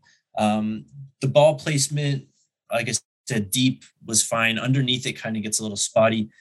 The main holdback I have with Sam Howell is that, man, he really has a tendency to have some of those like first two year Josh Allen moments where he just does some weird shit, man. And you're just like, you can tell he's going back to the sideline and not, he's not even really sure what he just did.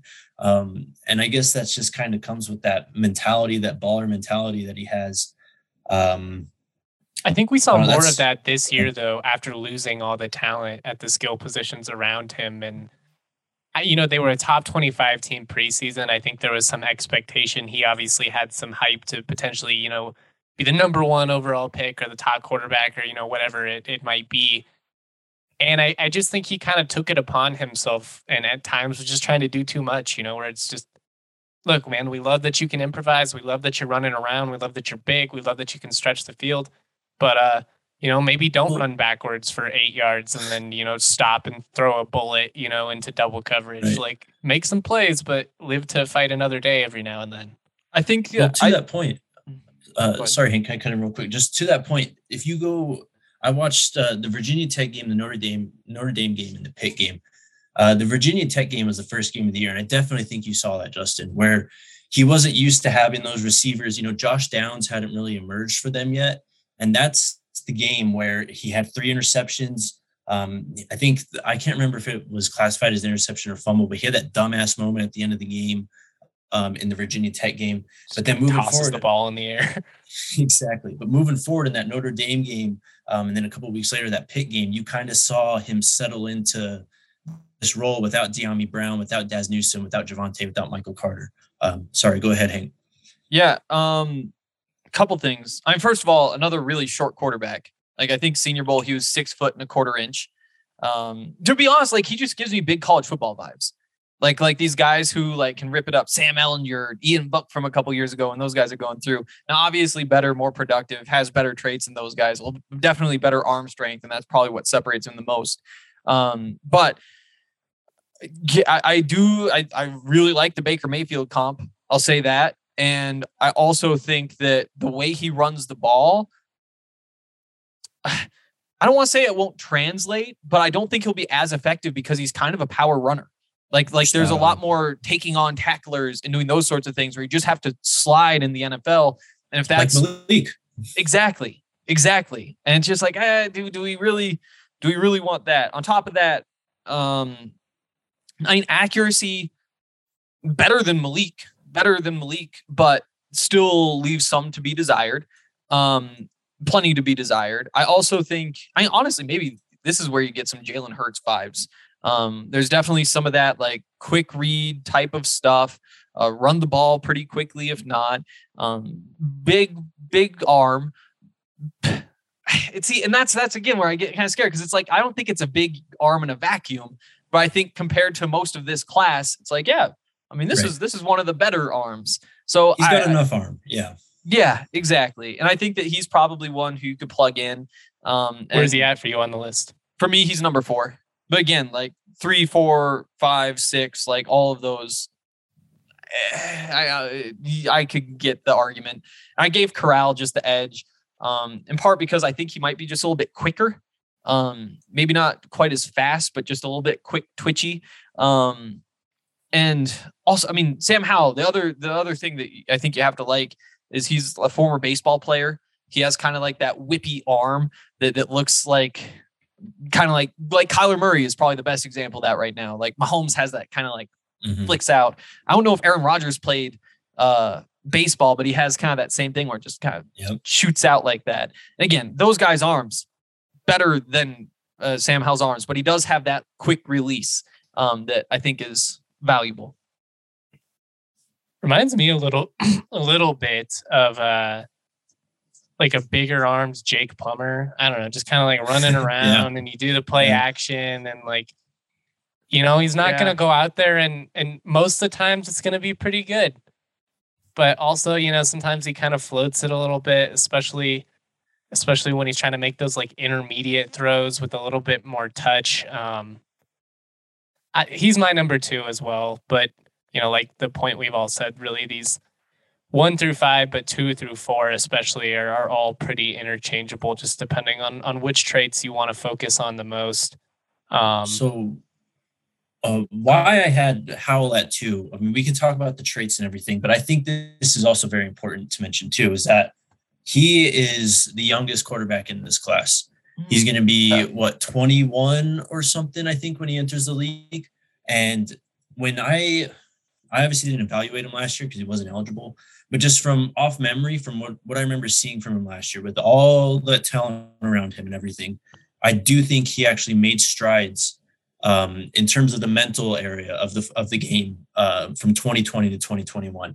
So I saw that. Um, you add in the youth. I just think that this is a guy that's only improving, and that his his best days of playing football, I think, are still ahead of him, and he's still got a lot to learn. And there's going to be obvious headaches because of that youth, um, and a lot of you know those kind of first year Josh Allen moments that I mentioned. Um, but you just kind of that's just something you just got to hope that comes along, and you just got to try and keep bringing him along because I think that the strides are there for him to kind of keep growing as a player.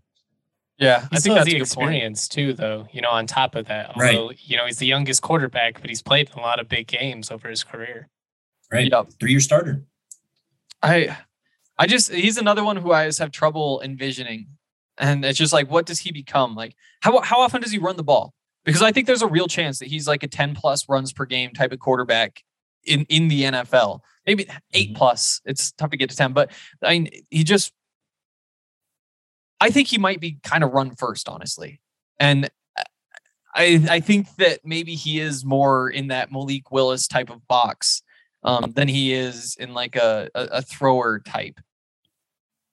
I, I could definitely see that. That's something that that's going to be a big adjustment for him. Is I think he really needs to not tuck and run as much. Um, he's obviously not going to have nearly as many read options and just quarterback designed runs called for him in the NFL.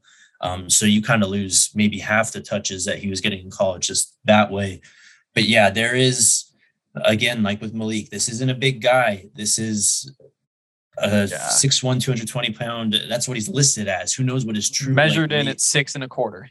yeah so it's it's just not sustainable um moving forward and it's just going to be a matter of if you can really coach that out i guess And and coach up just the ability to to take the middle of the field and to Mhm. eh, yeah. The, the the mental side of the game is still coming on. But again, he's he's a young quarterback, so it could be there. Right. Again, I think that he probably does go in the first round. I think a fun question would be like, where would these guys go in an average draft, like in a vacuum? Like if you had your typical class and throw them in there, because Howell's probably like better or worse prospect than Drew Lock as a Oh, prospect, man. not knowing what we know now. I think as a prospect, I do like Howell more. He ob- obviously offers more mobility and stuff. Um, Lock, the, the thing with Howell too is he didn't really put the ball at risk too too much um, in terms of like I, I don't know really how to say this because I did say he does have those like Josh Allen type moments, but it's not They're like not he's careless with the though, football. and and especially down the stretch, we didn't really see that. I felt like the the second half of the season, he was really poised, and I think he just accepted like, look, we don't have the talent around me that I had last year, and so the offense is going to look a, a little bit different. And he he did take it upon himself, and I wonder if that factors into the run first mindset too. He's just like, look, the the receivers aren't there this year, so I, I got to be able to put it on my my shoulders a little bit here and, and get us upfield. Yeah, man. Uh, the Notre Dame game, I think that's a that was a really good performance by him. Just when you kind of boil it down and just look at it for what it was, uh, given the talent that he was going against and the talent on his own team, I just thought that was a pretty impressive uh, performance. And we didn't mention this with Malik Willis, but he did turn the ball over quite a bit. I'm pretty sure he fumbled Yeah. like 14 times last season. Yeah. Yeah. So uh, to answer your question, I think that's where I kind of give Okay. uh, Howell the edge over Lock. Lock did have the picks in college and stuff. So All right. Obviously, Kenny Pickett is is everybody's top quarterback prospect just based on on process of elimination here. Mhm. We've talked about Pickett the most, I would say, out of all these quarterbacks. I don't know if necessarily we we have to like, you know, really go on and on here because we're going to talk about him plenty in in the next coming weeks as well. But what is the most redeeming quality about Kenny Pickett to you guys? What worries you the most? Because I think that what you love is obviously he's the most NFL ready right now. I think if you're an NFL team that needs to play somebody right now, Kenny Pickett is your best option. He's experienced, he's polished, the arm is there, he's led his team. I also just feel like his ceiling isn't that much higher than what we've already seen. And that's not necessarily the worst thing in the world. You know, there's safety in that and being, a, you know, having, I don't, you know, like a Teddy Bridgewater or whatever. You know, you're not going to go four and 13, but you're probably also not going to go 13 and four. And I just think that makes it hard to really invest, especially, you know, a top 10, even a top 15 pick in really any of these guys. So maybe I've come around to the line of thinking that Hank introduced earlier that none of these guys are going to go in the top 10. I've said a lot here though. And so I'm going to go back to the original question. And that is, what do you like most? What worries you the most about Kenny Pickett? Um, Hank, go, and then Jake. Yeah, I mean, he can make all the throws.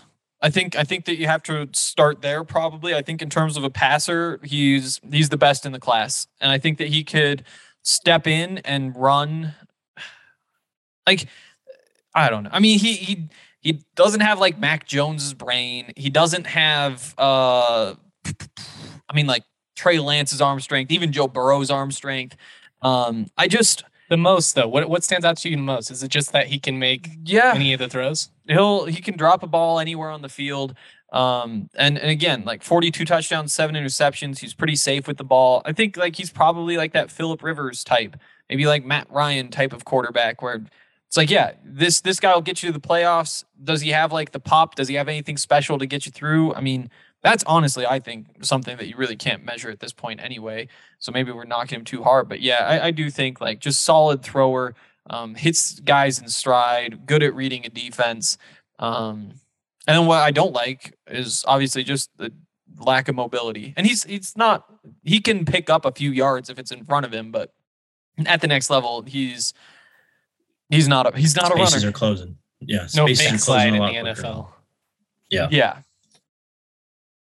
What about you, Um, I think I, Hank pretty much nailed it. I think. I think the my favorite part about him was, um, I mean, you said not to mention it, but he is NFL ready, and I think that comes down to mental processing. I think that he sees the field better than any other quarterback in this class. Mhm. Um, he was confident in his ability to, you know, survey the field. If it wasn't there, he's fine to work to the backside. And the thing I love the most, honestly, is he has no problem taking the check down.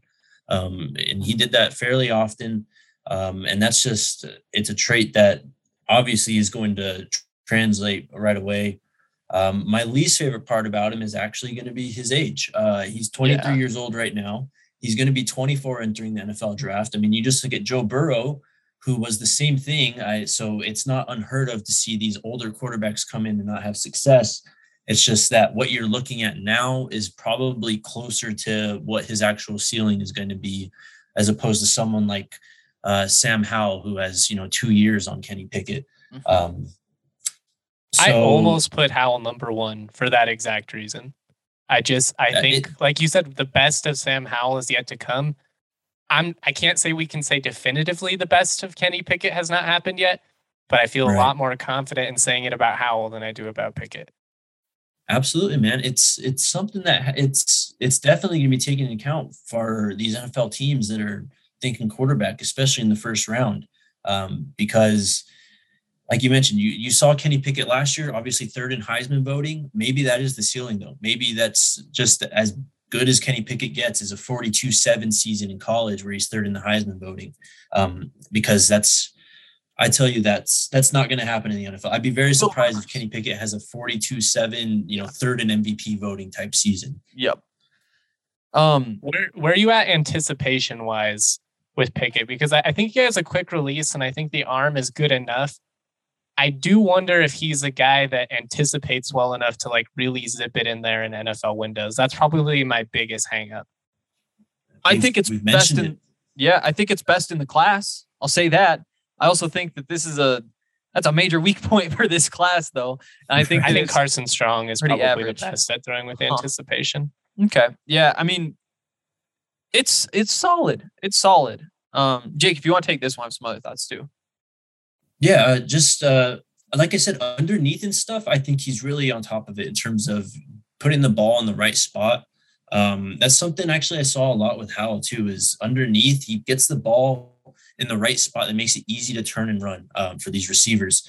And so it's not special deep. I mean, he does force some throws deep. I think it was the uh, yeah, the Virginia game. He had back-to-back interceptions on consecutive attempts. I think one at the, the end of the first half was just like rounding out the half, but the second one was pretty bad. I don't know if he just missed the safety or what, but it's it's a too high look and he just misses the guy just running to the side of the field that he goes to and it's like he tried to fit this ball and you know in the honey hole in that window and man it just closed up really quick on him i just the arm is the arm is fine it's just not special mm-hmm.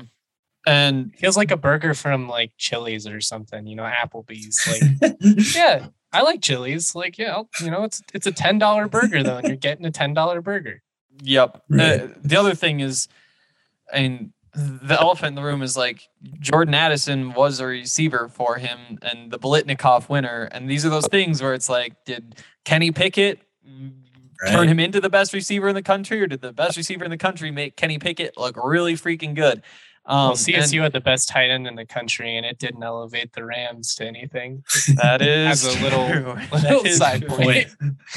but yeah, I think I mean what a, third of his passing yards go to the Biletnikoff winner, more than a third. I mean, pretty close to half.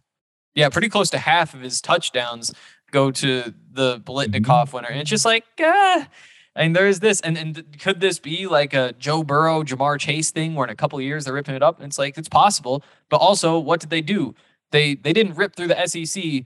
They ripped through the ACC, which is, I think, pretty pretty far behind any other Power Five conference. You know, they had Clemson anchoring them for a few years, but those teams are they're just not. There's a step below, yeah. and and again, I don't. You can't knock the competition too much for for that sort of thing, but there's there's just all these little things, and like the hand size. You know, he yeah, if, if he wasn't going to have a career as an NFL quarterback, he'd have a career in a freak show as the guy with the tiny hands. I mean, you just don't see guys like there's never been a quarterback with these little little tiny baby hands that that's ever ever like CeeLo Green out there.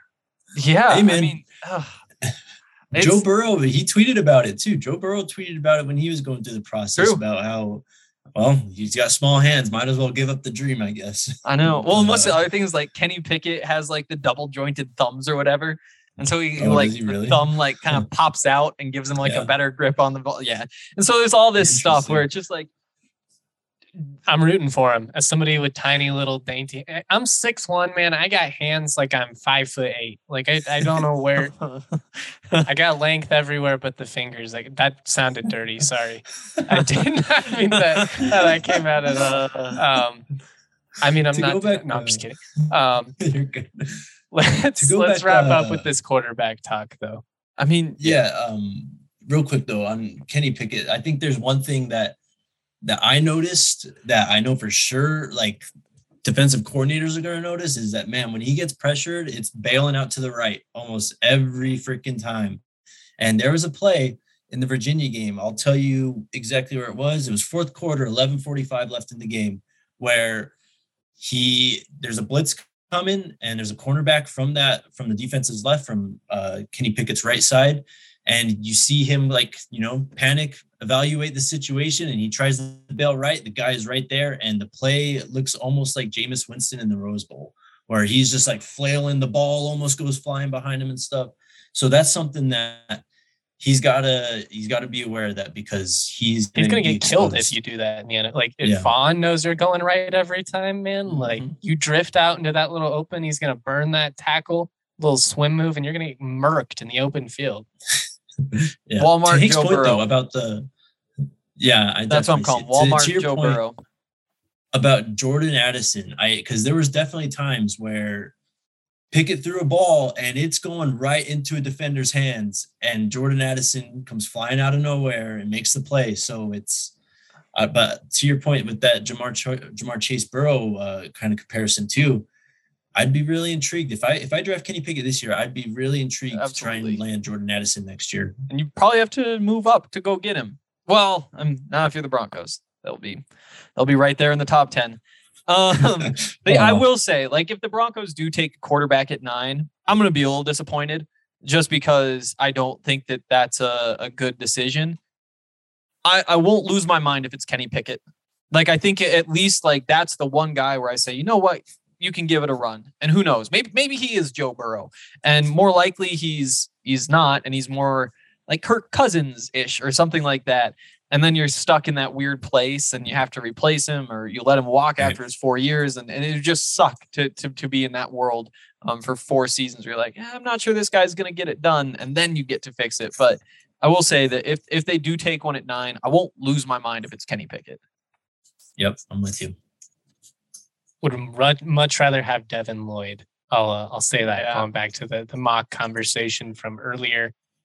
All right, we Um, I, I don't want to spend a lot of time talking about these other guys, but just real quick, is is Desmond Ridder everybody's QB six? I had him at five.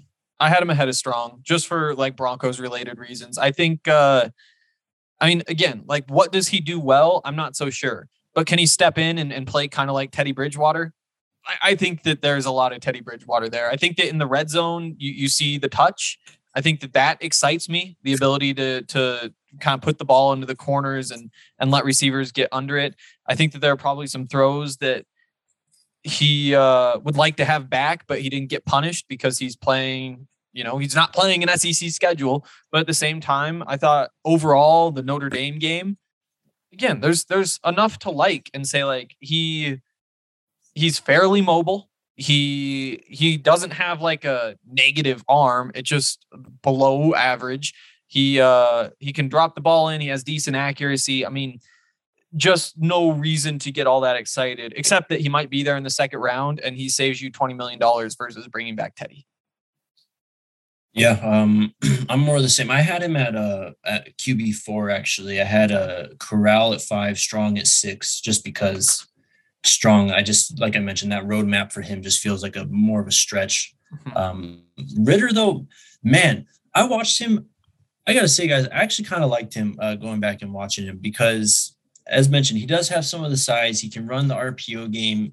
Uh, as Hank mentioned, the arm is kind of there. It's nothing special but I thought that his ability to really throw the ball with touch and timing in the red zone, especially, Yep. was something that I took note of because he had those. Uh, who was the guy at the Senior Bowl? Man, the the Cincinnati wide receiver, um, eleven. I can't remember his name, uh, but he's a taller guy, and there were so many times where Ridder was just able to beautifully put the ball up where his big guy could just reach up and grab it out of the air. It wasn't even a really contest for the defensive back. Um, that type of stuff I think is really intriguing to work with. Um, in terms of the rest of the traits, though, it's all kind of just around that average level. Um, so the ceiling is definitely not as high. I think uh, is uh, Carson Strong probably has a bit higher ceiling theoretically than Desmond Ridder. Um, That's really but- all it comes down to for me is like, I think Desmond Ridder, you know, like Hank said, could probably be a safer and, and running an offense right now. You know, he's not going to kill you. You know, I, I feel like in that Bama game, especially, he did a nice job of just moving the chains and like keeping Cincinnati on the field and, and really not letting that game compound. I know, you know, the, the tide they kind of pulled away down the stretch there, but I it improved my my opinion on on Ridder because most of the year I watched a lot of those Cincy games because I was rooting for them to make the playoff, and I was just I don't know live and in the moment. I guess I just wanted more. It didn't feel very sexy, but I would agree with you guys. I would say on second watch, I just he feels pretty safe. And if you could get him in the third round, especially, and I don't know if that's really going to be a possibility, but you know, like there, there's a lot that you like there that, you know, you can work with it. You know that he's going to come in and, and be a good teammate. And, you know, the Bill Parcells rule, obviously multi year starter. Do you guys know how old he is? Yep. I actually don't. Um, I can find out for you real quick. Yeah. The other thing I'll say is that, like, the, I don't know, to, to take, take like the 49ers, for example. I think, I think he'd be an upgrade over Jimmy Garoppolo. You know, I, I think that it, maybe not like immediately, obviously, but by the end of a season or two seasons, you'd be you'd be happier with him than with a Jimmy Garoppolo. And in this quarterback class, maybe that's the right move. I mean, it obviously isn't like a solution that you love long term, but to just get somebody who can play the ball and maybe he pop or play the game and maybe he pops, like why not? Desmond Ridder is 22. He will be 23 when the season starts. Um, so, you, so you're mean, okay with that. It's not great. You know, it's not 21 year old Sam Howell, but. Exactly. I mean, he made the right decision. He could have come out last year, and I think he would have been someone that, you know, he probably would have been ranked above the uh, the Kyle Trask and the Kellen Monds yep. of last year's class. Um, he probably makes it interesting in the first round or to make it into the first round, especially after last year, um, where he wasn't man, uh, I mentioned this earlier in the year, but like he kind of seemed like a different player um, this year compared to previous years. He ran the ball a lot less this year and mm-hmm. was really showing off his arm talent a lot more. So it's you kind of you really do see the good things. I think ideally you look at Dak Prescott as like a mold for him, yeah. as a kind of like a path. But you know, you look at Dak Prescott, he was drafted in the fourth round. He was what third quarterback uh, entering that season, there were no projections for Dak Prescott to start. Um, and he just ended up blowing everyone away, winning rookie of the year and stuff like that. I don't think Desmond Ridder really has that in him. Jake Plummer has either. some similarities to. I think that that's another place where you could use that mm-hmm. comp. I mean, just kind of like being that longer type of guy, and, and also, I mean, Desmond Ridder is a little bit twitchier, maybe even than like a Sam Howell, and that's more like pocket moving around, like yeah. take two steps that way, cut back the other way. Uh, I, I again like he's not giving you all that much in the running game, but he the escapability in the pocket I think is is valuable, especially mm-hmm. especially with these receivers. Like let him go make yeah. plays. He feels like a really good backup quarterback to me. Like a team, you know, you'd love to have him as your number two. You trust him to, you know, play two, three games if your quarterback goes down. I don't think he's the guy you necessarily, you know, want as the starter for your franchise for the next eight to 10 years. Mm-hmm. But who knows, you know? I mean, I don't think people were really anticipating Kirk Cousins becoming, you know, a franchise quarterback. Exactly. like you said, Dak Prescott outplayed expectations.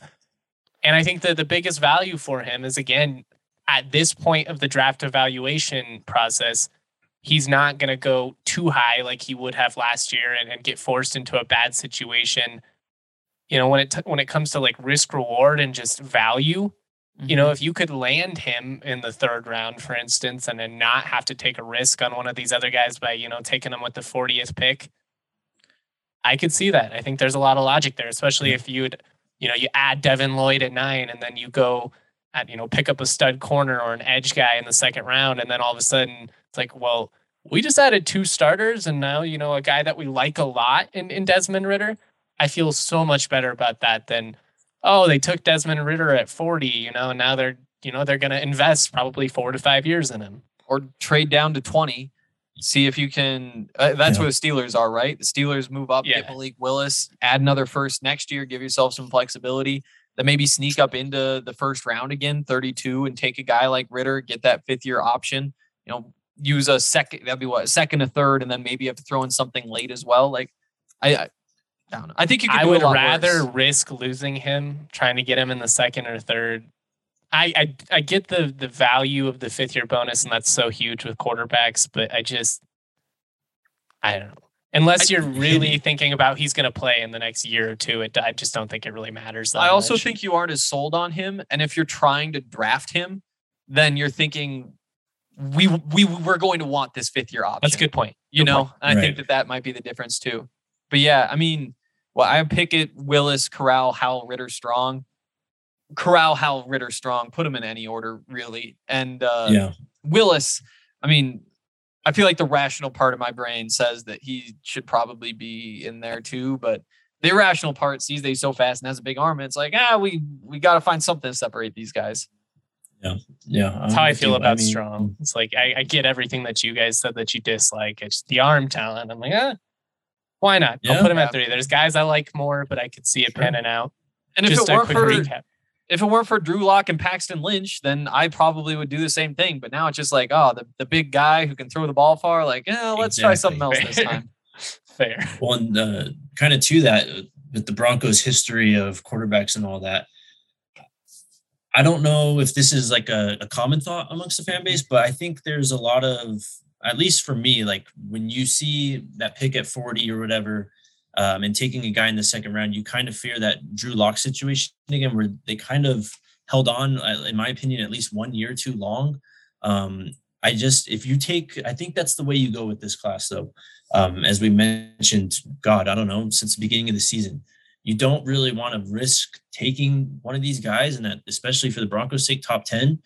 Um, when you know you can get a damn good football player at that spot, and chances are when you come back around at 40, man, there's going to be maybe one, maybe two, three of these guys hanging around there still, and that's where the value lands. Um, I just hope that if they do do that and they end up missing, that they cut bait at some point instead of going the whole contract.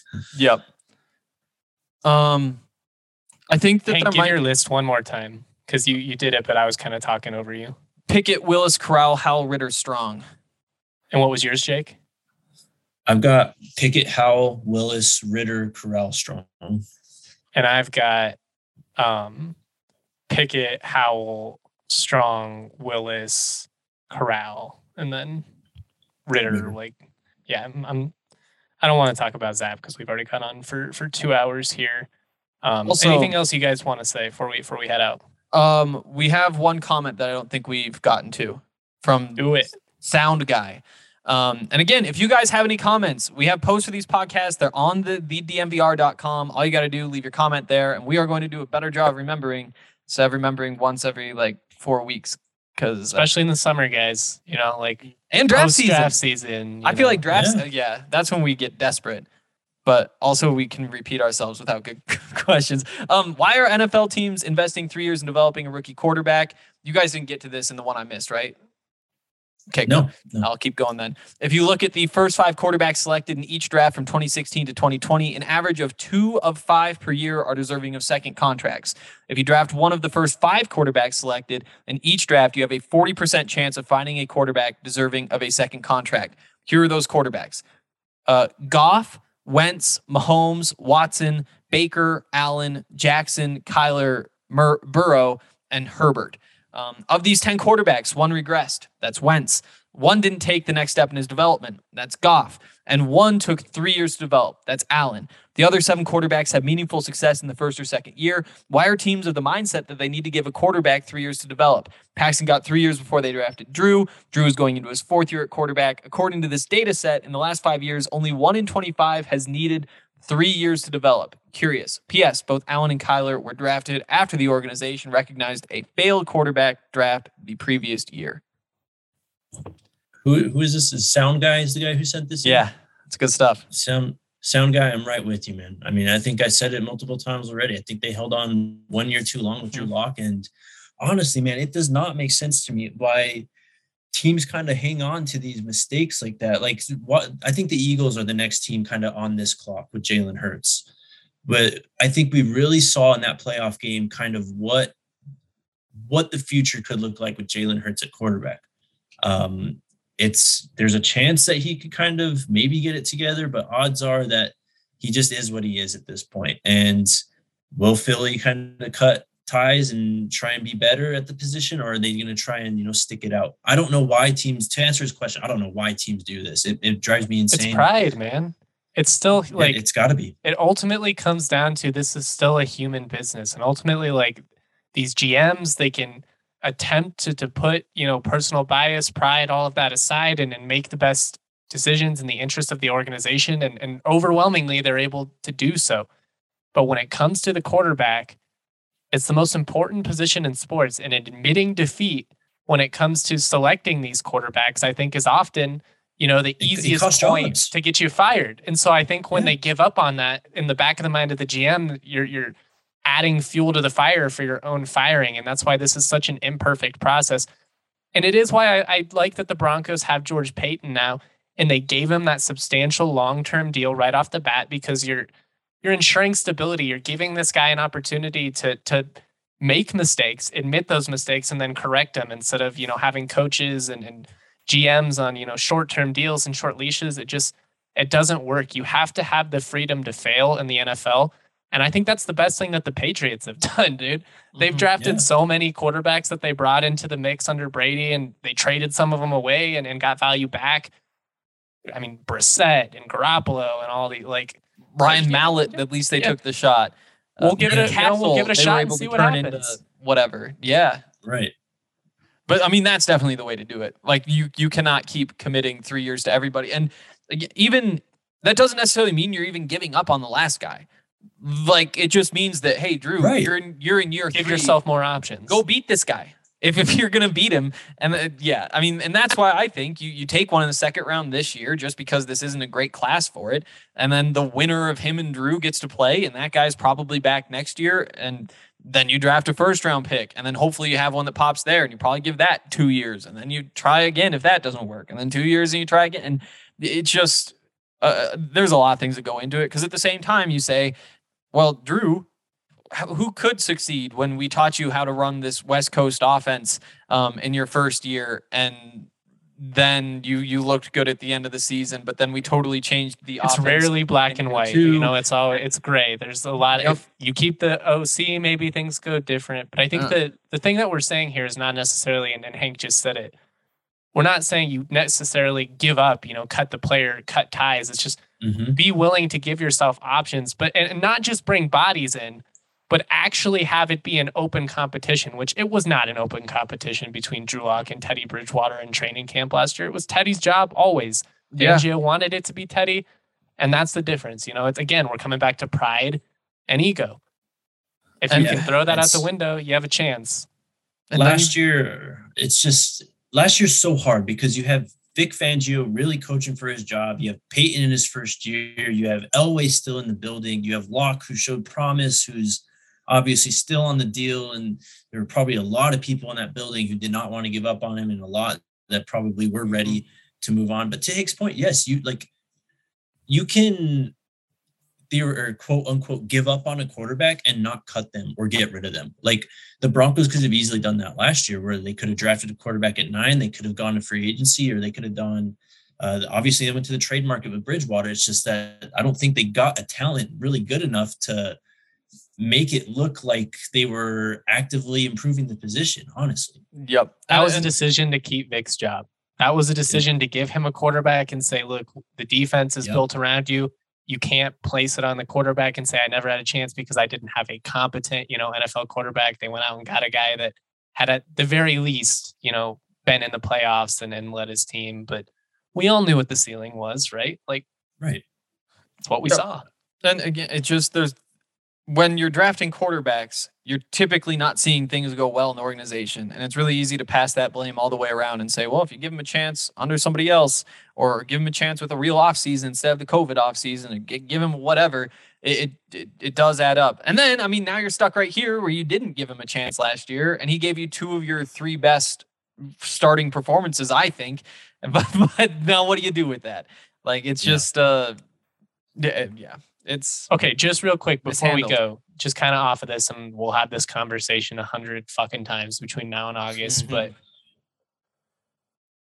you rolling in it's I mean, you got one last year with Drew Lock. So you, you give him a look.